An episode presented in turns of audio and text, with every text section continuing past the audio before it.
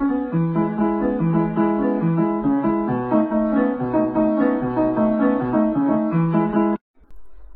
迎收听法缇娜的五四三，我是法缇娜。没想到一转眼元宵节都已经过了，这表示春节也已经结束。不知道大家的生活作息都调回来了吗？我在过年的时候啊，就看到很多的文章说过年期间的什么十大禁忌之类的，其中一个就是不可以骂人。以我的工作来说，这真的是一个非常大的挑战，因为无时无刻你就是会遇到一些白目的人啊，所以我真的非常非常的努力，应该应该没有破戒吧。但我在昨天吃完汤圆之后，真的是有松了一口气的感觉。为什么呢？因为我终于又可以开始骂人了。当然，骂人不是很好啦，可是有的时候。那真的是一个宣泄情绪的好方法。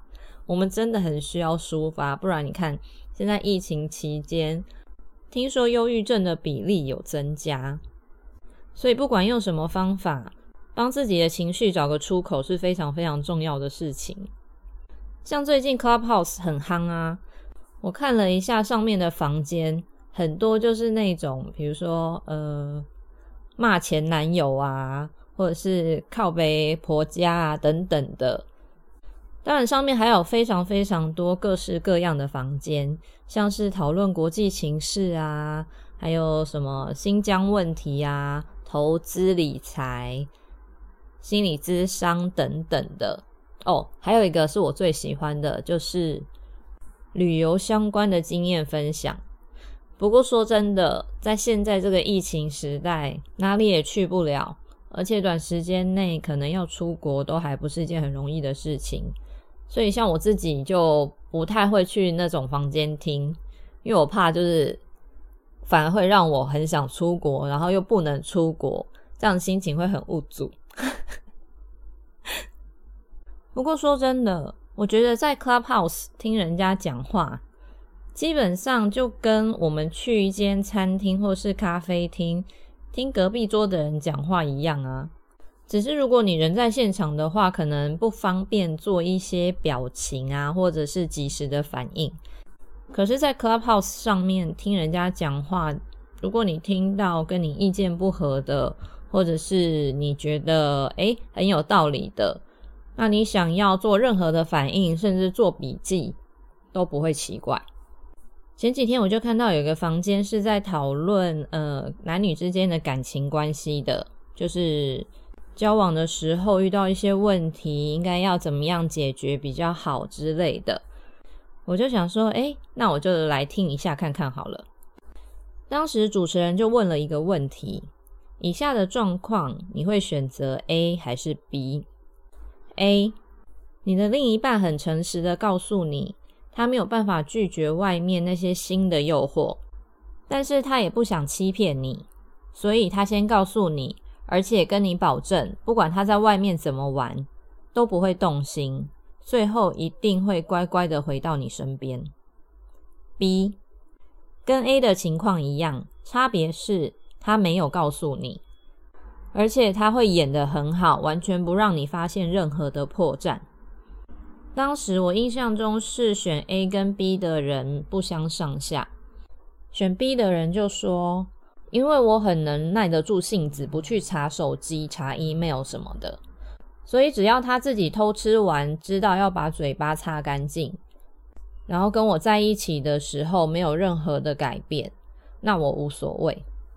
可是这时候选 A 的人就说啊，但是大家的演技都很差啊。”所以不管怎么样，你一定都会抓到一些破绽的。那那时候不是更痛苦吗？当时我就想了一下，如果是我自己的话，我会选择哪一种呢？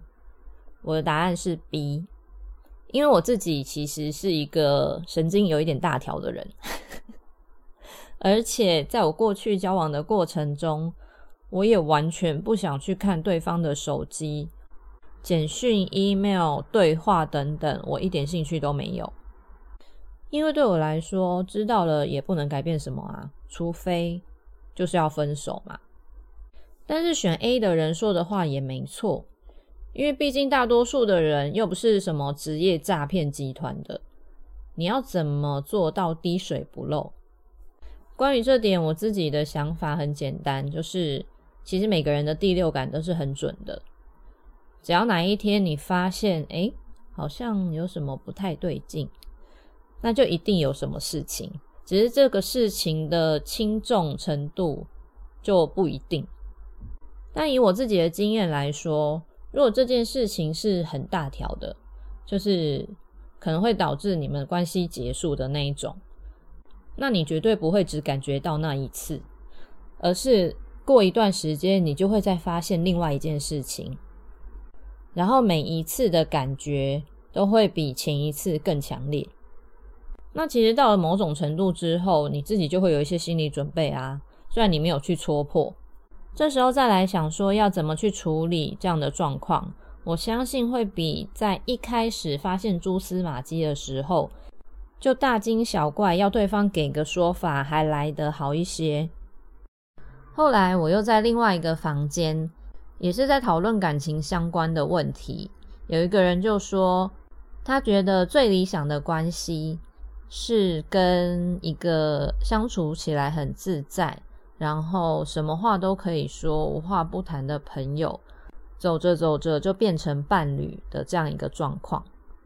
那时候我听到的时候，心里有一点惊讶，因为我没有想到会有人跟我有一样的想法。之前好像有跟大家提到过，在列出择偶条件的时候，性能力或者是财力对我来说都不是很重要的事情，最重要的是这个人跟我聊不聊得来，我们相处起来的状况能不能让我觉得很自在、很放松。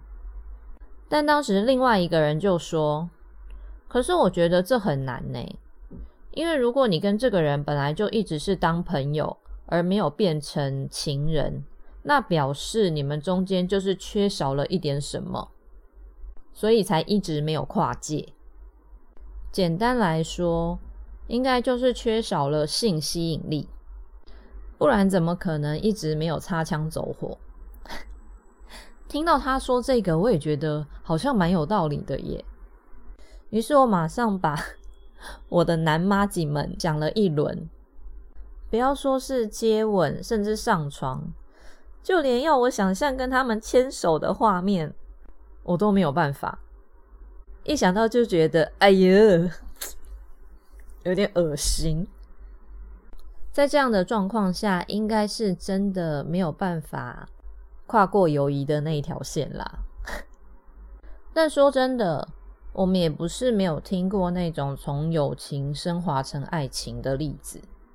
或许当两个人哪一天发生了什么事情，变成了一种催化剂，那关系就会因此变质，也说不定。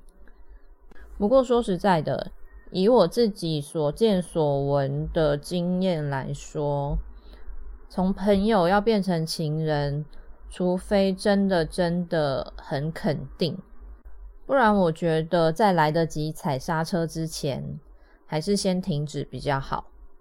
我记得之前好像看过一篇文章，里面有一句话是这样写的：他说，这世上最傻的人，就是把友情走着走着变成了爱情，然后不知道怎么了，走着走着又变成陌生人了。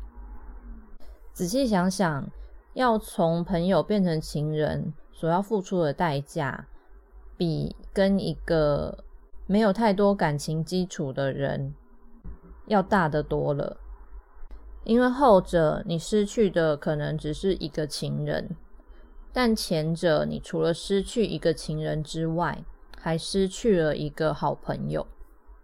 有的人可能会想说：“啊，不会吧？”既然本来是朋友，那就应该很知道彼此的个性，了解两个人无法继续走下去的原因。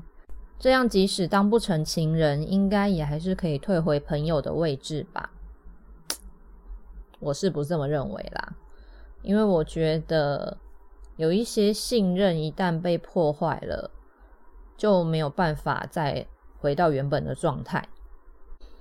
以上是我当了一个多星期 Clubhouse 小白兔比较有感的分享。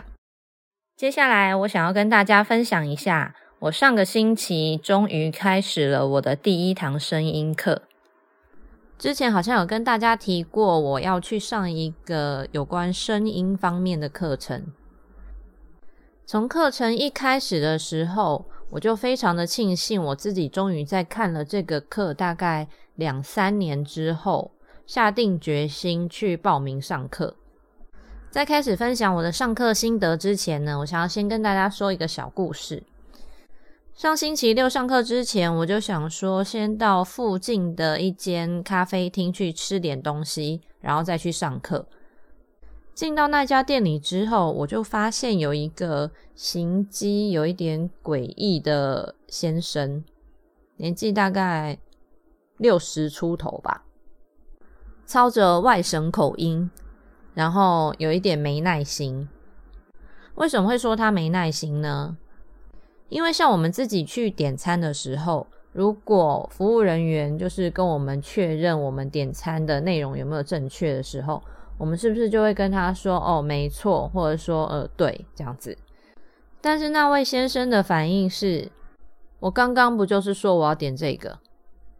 当时我心里就想说：“嗯，其实也没必要这样吧，他也只是尽他的职责在做 double check 而已呀。”然后他整个人的动作啊、声音都很大。后来他到我旁边的自助吧台，就是倒开水的时候，也是莫名其妙的，就是用他的鼻孔看了我一眼。我心想说：“他现在是怎样？”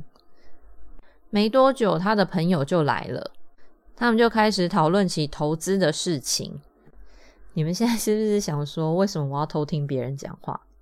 不得不说。其实我真的很喜欢观察周遭的人，所以每次我出去吃下午茶，或是跟朋友吃饭的时候，我都会稍微听一下隔壁桌的人在聊什么。某方面来说，这也算是我吸收新知的一个方式啦。另外，就是因为我工作的关系，会接触到很多的人，所以不知不觉我也养成了一种听声音来判断一个人的性格。的这个习惯，到目前为止，我觉得我的功力还蛮强的，所以我就一边吃饭一边听他们在聊什么。另外一方面，其实是因为那两个阿贝讲话实在太大声了，其实我不想听也没办法。不过现在想想有一点可惜，因为他也没有报什么名牌。总之后来我就去上课了，一坐下来没多久，老师就说。其实从声音，我们可以听出一个人的个性、成长背景、知识水平，甚至是身体的状态。